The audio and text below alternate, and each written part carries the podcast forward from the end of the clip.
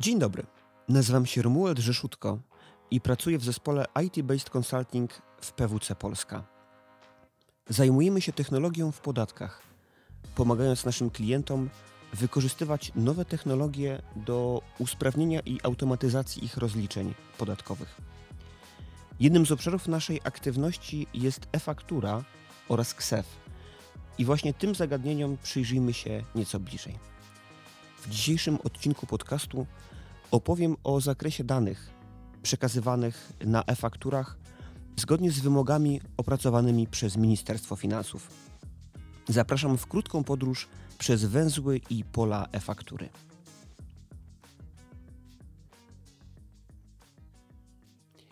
Oficjalna nazwa e-faktury, używana choćby w ustawie o VAT, to faktura ustrukturyzowana. I nie jest to nazwa przypadkowa. Dane na e-fakturze mają być przedstawione w bardzo ściśle określonej postaci, zgodnej ze wzorem opracowanym przez Ministerstwo Finansów.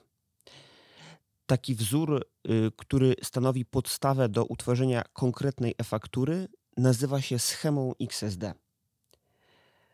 W toku prac nad krajowym systemem e-faktur ministerstwo opublikowało już do tej pory kilka wersji schemy. E-faktury wystawiane obecnie w okresie dobrowolnego korzystania z KSEF bazują na pierwszej wersji schemy. W grudniu ubiegłego roku ministerstwo opublikowało y, roboczą wersję 2.0 schemy, która ma stanowić podstawę do finalnej, ostatecznej wersji, która ma być stosowana w okresie obowiązkowego korzystania z KSEF. Zgodnie z zapowiedziami ministerstwa, ta finalna wersja ma zostać opublikowana we wrześniu tego roku. Na dzisiejszym spotkaniu przyjrzyjmy się schemie właśnie w tej roboczej wersji 2.0, tak jak wygląda ona obecnie. Na e-fakturę składa się kilkaset pól, które są zgrupowane w węzły. Węzły z kolei mogą być zgrupowane w węzły wyższego poziomu. I na samym szczycie tej układanki, czy też patrząc na to z drugiej strony, na samym początku, znajduje się główny węzeł o mało zaskakującej nazwie faktura. Pola i węzły można w pewnym uproszczeniu podzielić na obowiązkowe technicznie, obowiązkowe merytorycznie oraz fakultatywne. Pola obowiązkowe technicznie muszą zostać wypełnione, jeśli w ogóle chcemy wystawić e-fakturę w KSEF. Inaczej system ten w ogóle odrzuci przesłany przez nas plik XML z fakturą. Do takich pól należy przykładowo y, numer NIP sprzedawcy czy też kwota należności ogółem. Drugi rodzaj to pola obowiązkowe merytorycznie. Należy je podać na fakturze zgodnie z wymogami ustawy o VAT, ale z technicznego punktu widzenia można wystawić w pełni poprawną technicznie e-fakturę, która tych danych nie będzie zawierać. Takimi polami są choćby pola na poziomie wiersza faktury, czy też adres nabywcy. Rozbieżność zauważalna tutaj między obowiązkowością techniczną i merytoryczną dla pól e-faktury jest spowodowana, można by powiedzieć, uniwersalnością schemy XSD. Ponieważ na podstawie jednej schemy można wystawić różne rodzaje faktur, oprócz tych takich standardowych, również uproszczone czy zaliczkowe. I aby było to w ogóle wykonalne i możliwe technicznie, zdecydowano się na ograniczenie pól obowiązkowych technicznie do minimum przekazywanego we wszystkich rodzajach faktur. Wreszcie ostatni rodzaj pól, czyli pola fakultatywne, stanowiące tak naprawdę większość znakomitą pól dostępnych na e-fakturze. Ta informacja o fakultatywności tych pól z pewnością uspokoi osoby, które mogły się skonsternować całkowitą liczbą pól na e-fakturze, którą podałem parę chwil temu. Pola fakultatywne zawierają informacje niewymagane ani przez KSEF, ani przez ustawę, ale takie, które spotyka się w dotychczasowym obrocie fakturami. Przykładowo numer rachunku bankowego czy adres dostawy. Patrząc na schemę z lotu ptaka, możemy wyróżnić kilka głównych węzłów.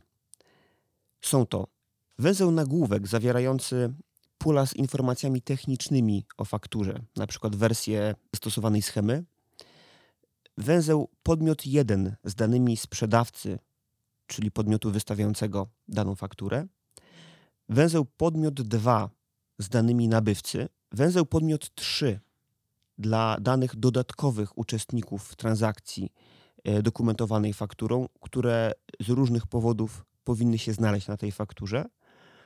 Węzeł o nazwie podmiot upoważniony dla pewnych szczególnych przypadków, kiedy wystawia się faktury w imieniu y, podatnika z mocy prawa przez inny podmiot, o tym za chwilę więcej, oraz główny węzeł FA zawierający praktycznie większość informacji merytorycznych dotyczących e-faktury. Ostatnim głównym węzłem jest węzeł stopka z dodatkowymi informacjami. Z uwagi na ramy czasowe naszego dzisiejszego spotkania nie będziemy w stanie wgłębić się szczegółowo w strukturę wszystkich węzłów, które wymieniłem przed chwilą, natomiast przejdziemy przez główne pola każdego z nich. Węzeł nagłówek, jak wspomniałem, zawiera pola techniczne, które zasadniczo powinny być wypełnione przez narzędzie do wystawiania e-faktur, więc nie będę jakoś szczegółowo ich omawiał. W ramach węzła podmiot 1, czyli y, wystawcy faktury, z pewnością kluczowe y, oraz również obowiązkowe, tak technicznie, jak i merytorycznie, są dane identyfikacyjne w postaci numeru NIP i nazwy sprzedawcy. Wymagany jest również adres sprzedawcy. Y, I tutaj jest dobre miejsce na ogólną uwagę o strukturze adresu, która jest jednakowa w całej schemie, niezależnie czy podajemy adres sprzedawcy, nabywcy, y, innego podmiotu czy adres dostawy.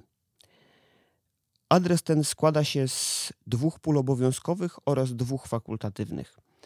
Obowiązkowy jest kod kraju oraz pierwsza linia adresu, zaś dodatkowo nieobowiązkowo możemy podać drugą linię adresu oraz tzw. Tak globalny numer lokalizacyjny GLN.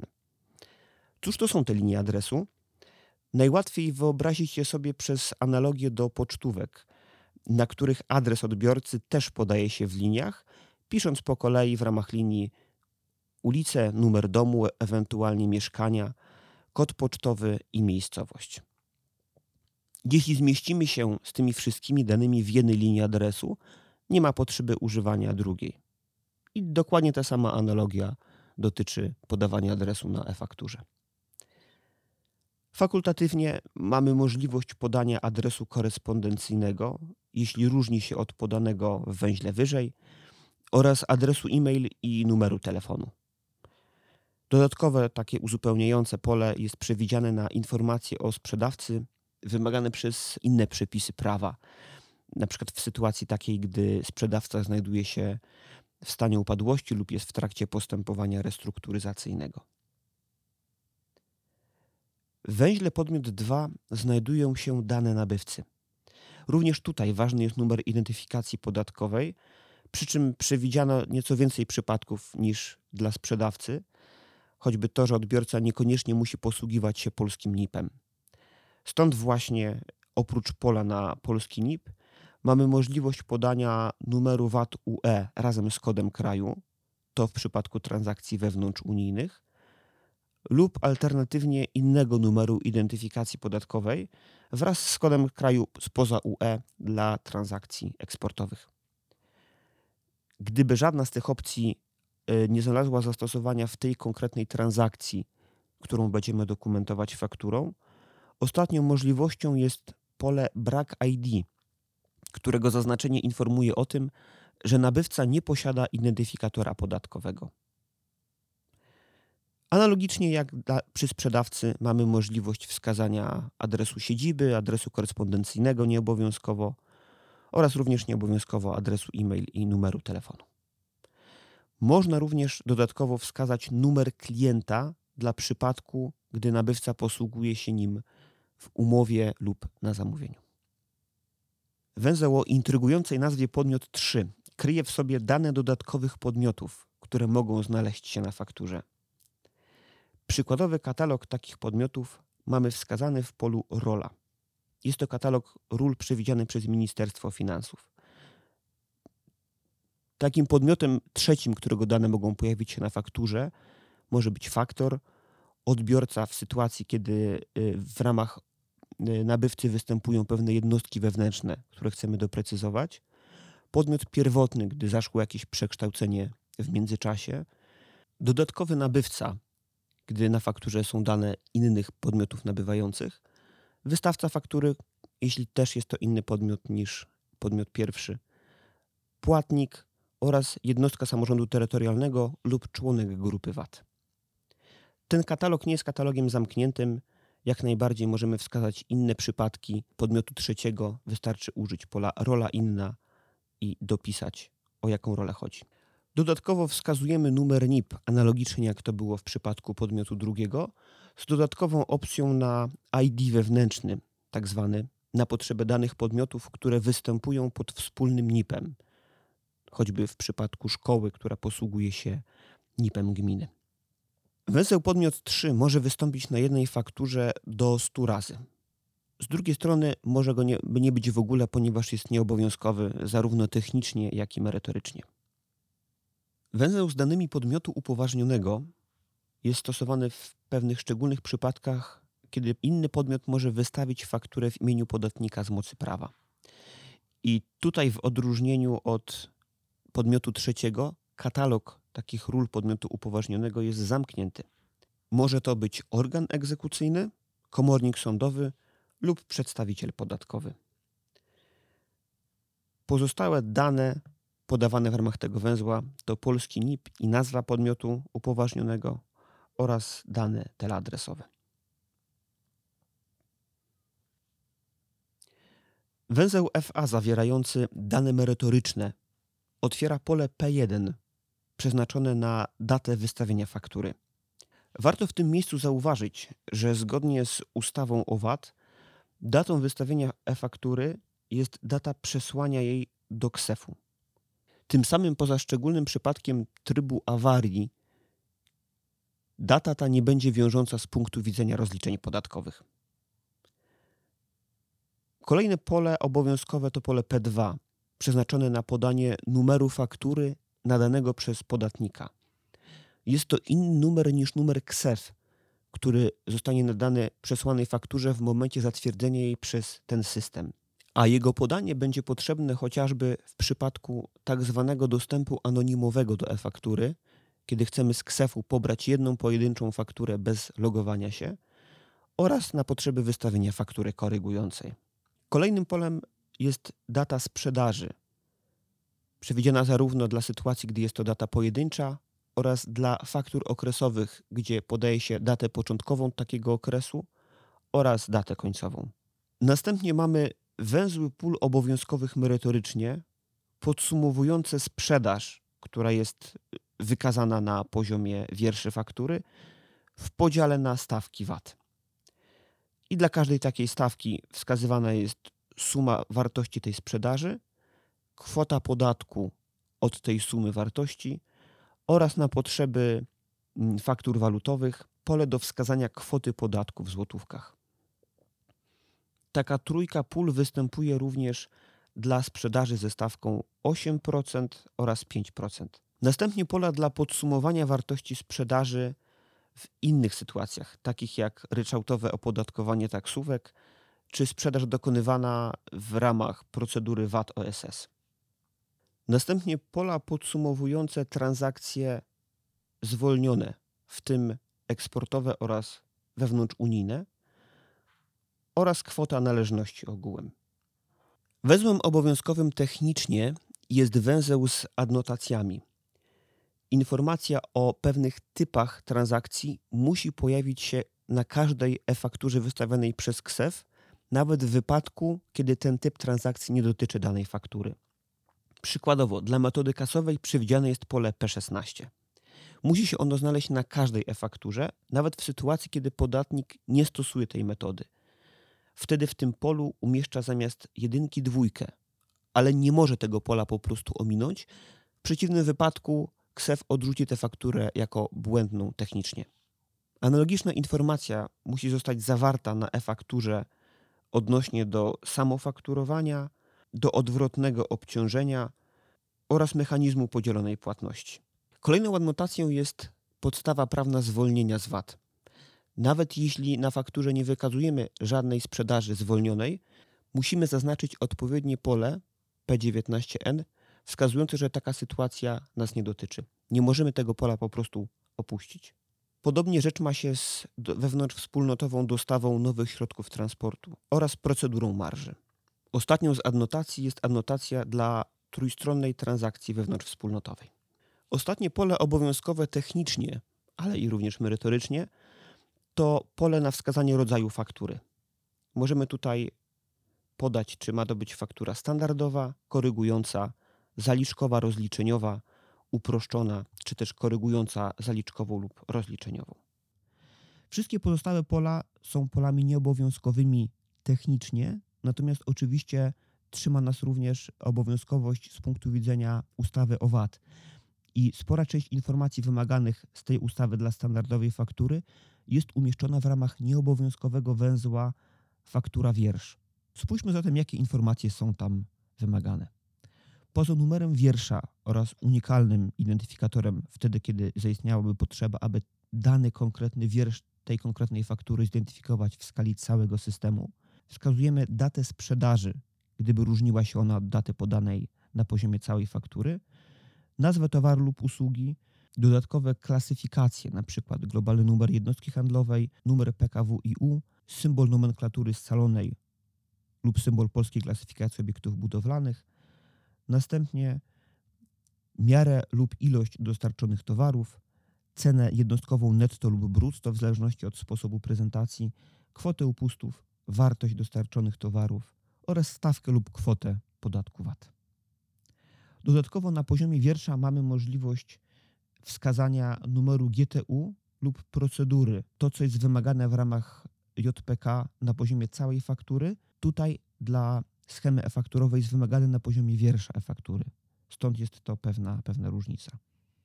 Dodatkowo mamy możliwość wskazania kursu walutowego, ponownie gdyby on na poziomie wiersza różnił się od tego, który jest stosowany dla całej faktury. Spośród pozostałych niewymaganych technicznie pól na pewno warto wymienić pola w węźle dodatkowy opis. Jest to swojego rodzaju wytrych, który ministerstwo przewidziało dla sytuacji, kiedy informacja, którą podatnik będzie chciał przekazać na e-fakturze, nie będzie pasowała do żadnego istniejącego pola ani węzła w ramach tej e-faktury. Mianowicie tutaj w ramach par, pól, klucz i wartość będzie możliwość wskazania dodatkowych informacji. Przykładowo, gdyby podatnik chciał wskazać imię i nazwisko pracownika, który wystawił daną fakturę, w polu klucz wskazuje imię i nazwisko pracownika, a w polu wartość Jan Kowalski.